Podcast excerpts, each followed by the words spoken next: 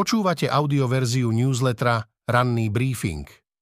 Prehľad najdôležitejších správ z 5. decembra 2023 pripravil Michal Deliman. Tento text načítal syntetický hlas, z tohto dôvodu môže mať menšie nedostatky. Z domova. S kým diskutuje minister Susko o zrušení špeciálnej prokuratúry? Akademici o ničom nevedia. Politická dohoda na zrušenie špeciálnej prokuratúry sa našla, ale diskusia, či odborníci, ktorí by to politikom odporučili, chýbajú. Aj keď minister spravodlivosti Boris Susko či predseda parlamentu Peter Pellegrini opakovane spomínajú oslovovanie odborníkov a akademikov, na fakultách práva po celom Slovensku o ničom nevedia. Denník sme oslovil všetky slovenské univerzity, na ktorých sa dá právo študovať. K odporúčaniam pre Suskov rezort sa v tomto smere prihlásil len dekán právnickej fakulty Univerzity Komenského Eduard Burda. Úrad špeciálnej prokuratúry by zrušil a kauzy pod jeho dozorom nanovo prerozdelil. Existencia úradu špeciálnej prokuratúry je za súčasných okolností potenciálnym kriminogénnym faktorom pre trestný čin zneužitia právomoci verejného činiteľa, tvrdí Burda. Hovoriť o zhode sa však nedá. Proti zmenám sa ozvala prezidentka Zuzana Čaputová. Vyhlásila, že zrušenie špeciálnej prokuratúry by považovala až za nebezpečný krok. Komu môže pomôcť zrušenie Lipšicovho úradu? Špeciálna prokuratúra má skončiť, no stále sa čaká, čo bude s citlivými prípadmi, ktoré rieši.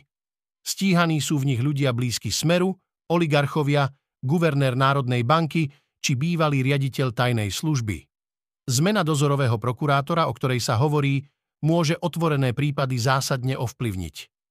Agenda bez konkurencie, keby sa neblížil deadline na schválenie rozpočtu, tak ako prioritná agenda koalície by reforma špeciálnej prokuratúry bola bez konkurencie.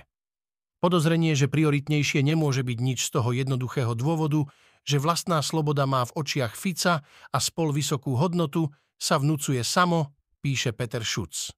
Fico doniesol na výsluch fotku karikatúry pre Lipšica. Pri otázkach na polovnícku chatu mu chýbala pamäť. Prvý výsluch ku kauze stretnutí na polovníckej chate premiér Robert Fico koncom októbra odriekol, druhý termín mu už prispôsobili. Namiesto žilinskej pobočky inšpekčnej služby, kde prípad vyšetrujú, vypočúvali Fica v Bratislavskom Ružinove. V prípade stíhaného policajta Martina Juhása, ktorý dal polovnícku chatu odpočúvať, šéf Smeru prítomných prekvapil. Na výsluchu si takmer nič z chaty nepamätal. Namiesto opisu rozhovorov však žiadal založiť do spisu fotku obrazu, ktorý nedávno dostal špeciálny prokurátor Daniel Lipšic k 50 od svojich podriadených. Ide o karikatúru, na ktorej Lipšic v prokurátorskom talári odtína hlavy draka. V črtách tvári sa dajú rozoznať niektorí politici vrátane Fica. Obraz s kauzou polovnícka chata priamo nijako nesúvisí, no Fico sa ním snaží navodiť dojem, že špeciálna prokuratúra funguje ako organizovaná skupina, ktorá ide šéfovi smeru po krku a preto ho nechala nahrať na polovníckej chate pri obci Čifáre. V krátkosti ďalšie správy z domova. Výsledky 15-ročných slovenských žiakov v medzinárodnom testovaní PISA 2022 sú tragické, vyhlásil minister školstva Tomáš Drucker.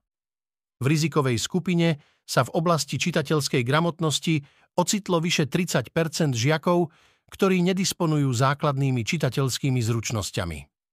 Ešte väčší prepad zaznamenali v matematickej gramotnosti.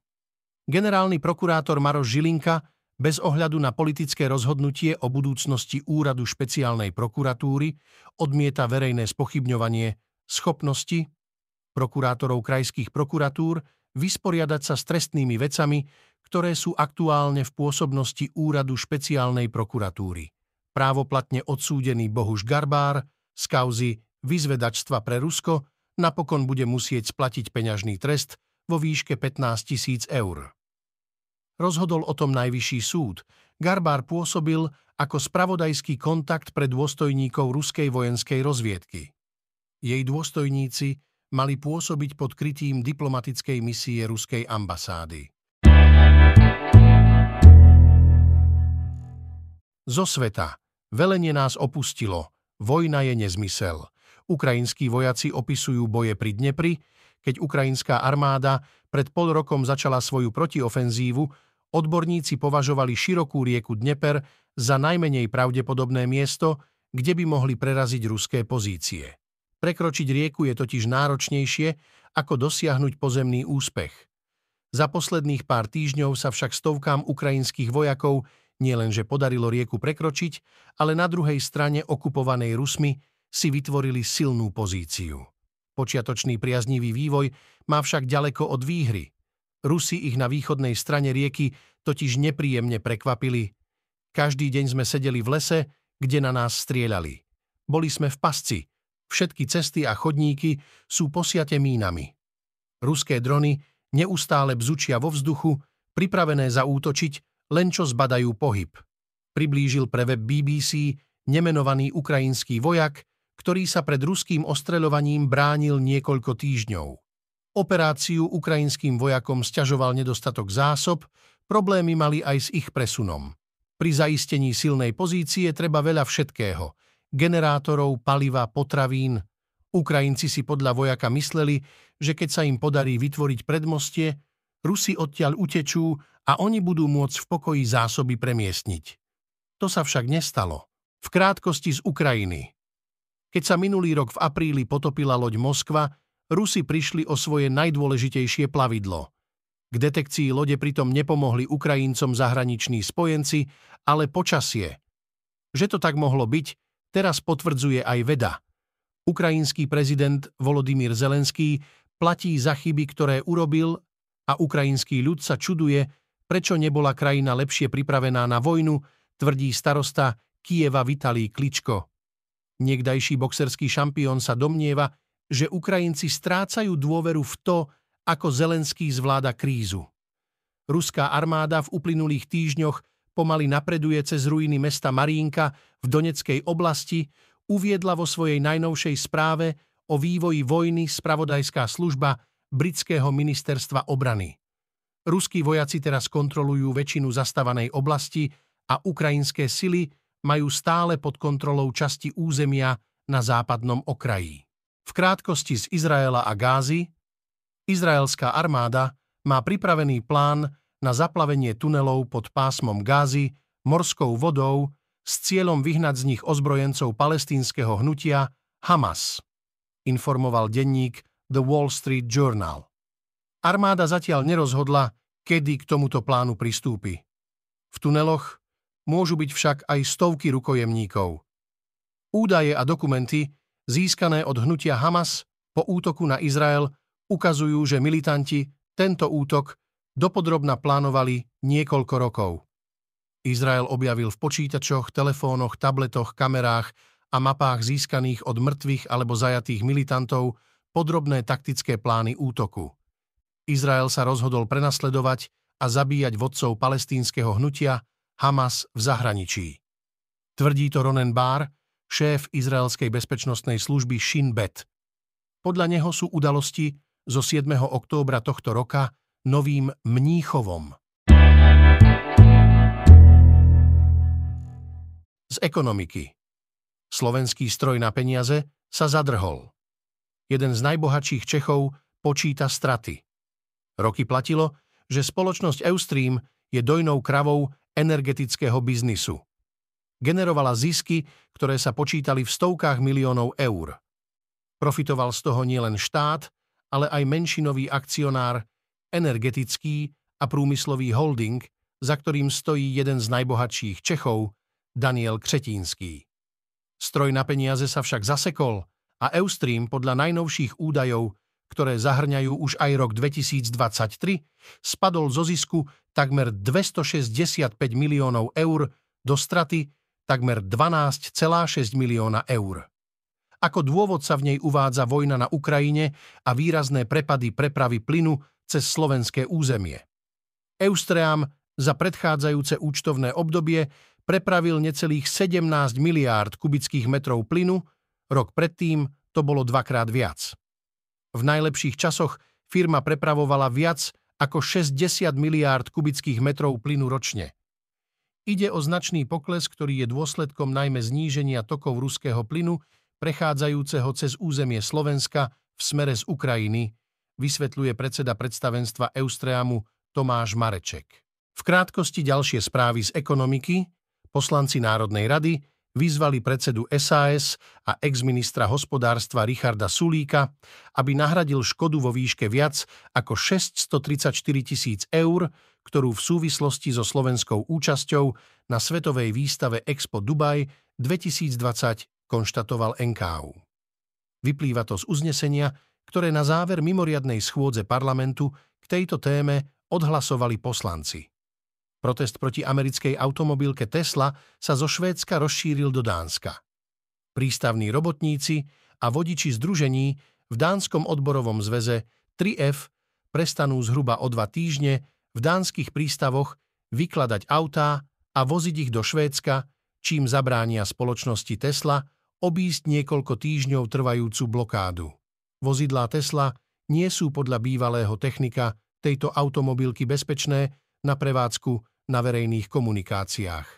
Niekdajší technik Lukáš Krupsky nemeckému denníku Handelsblatt poskytol interné údaje Tesly vrátane sťažností zákazníkov ohľadom softvéru, ktorý sa stará o brzdenie a samoriadenie aut. Jeho snaha riešiť problémy interne ale vyznela do prázdna. Zo športu zažiaril Kúpil ho slávny európsky klub a ticho. Stratený talent dáva góly iba Slovanu. Stredopoliar Martin Chrien pred šiestimi rokmi vyletel na majstrovstvách Európy do 21 rokov ako kométa. Nenápadný stredopoliar bol kľúčovou postavou, najproduktívnejším hráčom i najlepším strelcom Slovákov na ME do 21 rokov v Poľsku. Skóroval proti Anglicku i Švédsku ešte predtým proti Poľsku na gól prihral. A na turnaji sa predal, z Plzne ho vykúpila slávna Benfica Lisabon. V drese Benfiky debutoval pomerne skoro, už v auguste 2017 portugalský gigant vyhral ligový zápas z Belenense 5-0, Krien odohral posledných 20 minút. Ďalších 25 minút pridal ešte v portugalskom pohári. Viac ich už v súťažnom zápase nepridal, hrával iba za Bčko, Chrien nenaplnil v Benfike zmluvu a v januári 2021 zamieril ako voľný hráč do Mezokövest Sori FC. V maďarskej lige odohral 25 zápasov, dal jeden gól. V januári 2022 prestúpil do Pohronia, kde stihol odohrať 8 ligových zápasov. Od leta minulého roka je v Ružomberku. Tak trochu zabudnutý hráč sa po dlhšom čase pripomenul, keď vycvičil troch hráčov Slovana a skóroval ľavačkou. Ružomberok prekvapujúco remizoval na pôde úradujúceho majstra 2-2. Z kultúry bol v tajnej sieti lekárov pre prominentov. Pacienti nevedeli, že si uňho vypýtali smrť. Benita Alexander bola reportérkou americkej televízie NBC. Opakovala si, že ak má byť pri práci objektívna, od svojich rešpondentov si musí držať odstup. No chirurg Paolo Macchiarini bol špeciálny prípad. Stačilo, že sa na ňu pri podaní rúk pozrel, hneď cítila, že tento raz to nebude schopná dodržať. Zvádzal ju pomaly a premyslene. Aj prvý bosk naaranžoval tak, aby mala pocit, že je v romantickom filme. Dať sa jej ho rozhodol vo chvíli, keď sa s ňou lúčil vo výťahu. Najprv z neho vystúpil, potom sa otočil, zastavil oboma rukami dvere, aby sa nezavreli a naklonil sa k nej. Keďže predmetom minisérie, ktorá o ňom vznikla, sú jeho experimenty s kmeňovými bunkami a syntetickými orgánmi, pôsobí trochu zvláštne, že sa v nej tak podrobne opisuje aj jeho intímny život. No jeho kolegovia z prestížnej nemocnice v Štokholme kde dostal priestor naplňať svoje odvážne vízie, si myslia, že bez jeho intímneho života nemožno pochopiť ani ten jeho pracovný. Pretože nesmierne veľa vypovedá o tom, ako dokázal očariť a oklamať aj najväčších expertov a spôsobiť smrť tým, ktorí mu bezhranične verili. V krátkosti ďalšie správy z kultúry, Spočiatku film o nevere populárnej televíznej moderátorky Ilary Blasy a futbalového kapitána Francesca Totiho vyzerá zbytočne. Kto však prekoná prvotnú nedôveru a možno aj všelijaké posmešky, nakoniec sa dočká skvelého kina, ktorému sa takmer nič zo svetovej produkcie nepodobá. Fotografka Jana Šturdíková zhruba 10 rokov zachytávala rôzne detaily chátrajúceho domu na Dunajskej ulici v Bratislave. Susedov žiadala, aby ju vpustili do svojich bytov, fotila kľučky, kovania, podlahy, zásúky, zvončeky či vypínače. Z výsledku onedlho vznikne originálna kniha s jednoduchým názvom Dom. Prinášame vám výber filmov a seriálov, ktoré majú tento týždeň premiéru a zároveň sú dostupné aj cez streamovacie služby aktuálne dostupné na Slovensku. Dnes očakávame rokovanie vlády a schôdza parlamentu. Bratislavský samozprávny kraj s ministerkou zdravotníctva Zuzanou Dolinkovou budú informovať o možnostiach riešenia nedostatku zdravotných sestier. Ministerstvo hospodárstva predstaví návrhy na stabilizáciu cien energií v roku 2024. Ukrajina a USA organizujú konferenciu o spoločnej výrobe zbraní. Dnes v histórii rakúsko-uhorská panovníčka Mária Terézia vydala 6. decembra 1774 všeobecný školský poriadok, na základe ktorého sa školy stali štátnymi a zaviedla sa povinná školská dochádzka pre deti od 6 do 12 rokov. Počúvali ste audioverziu raného briefingu denníka SME.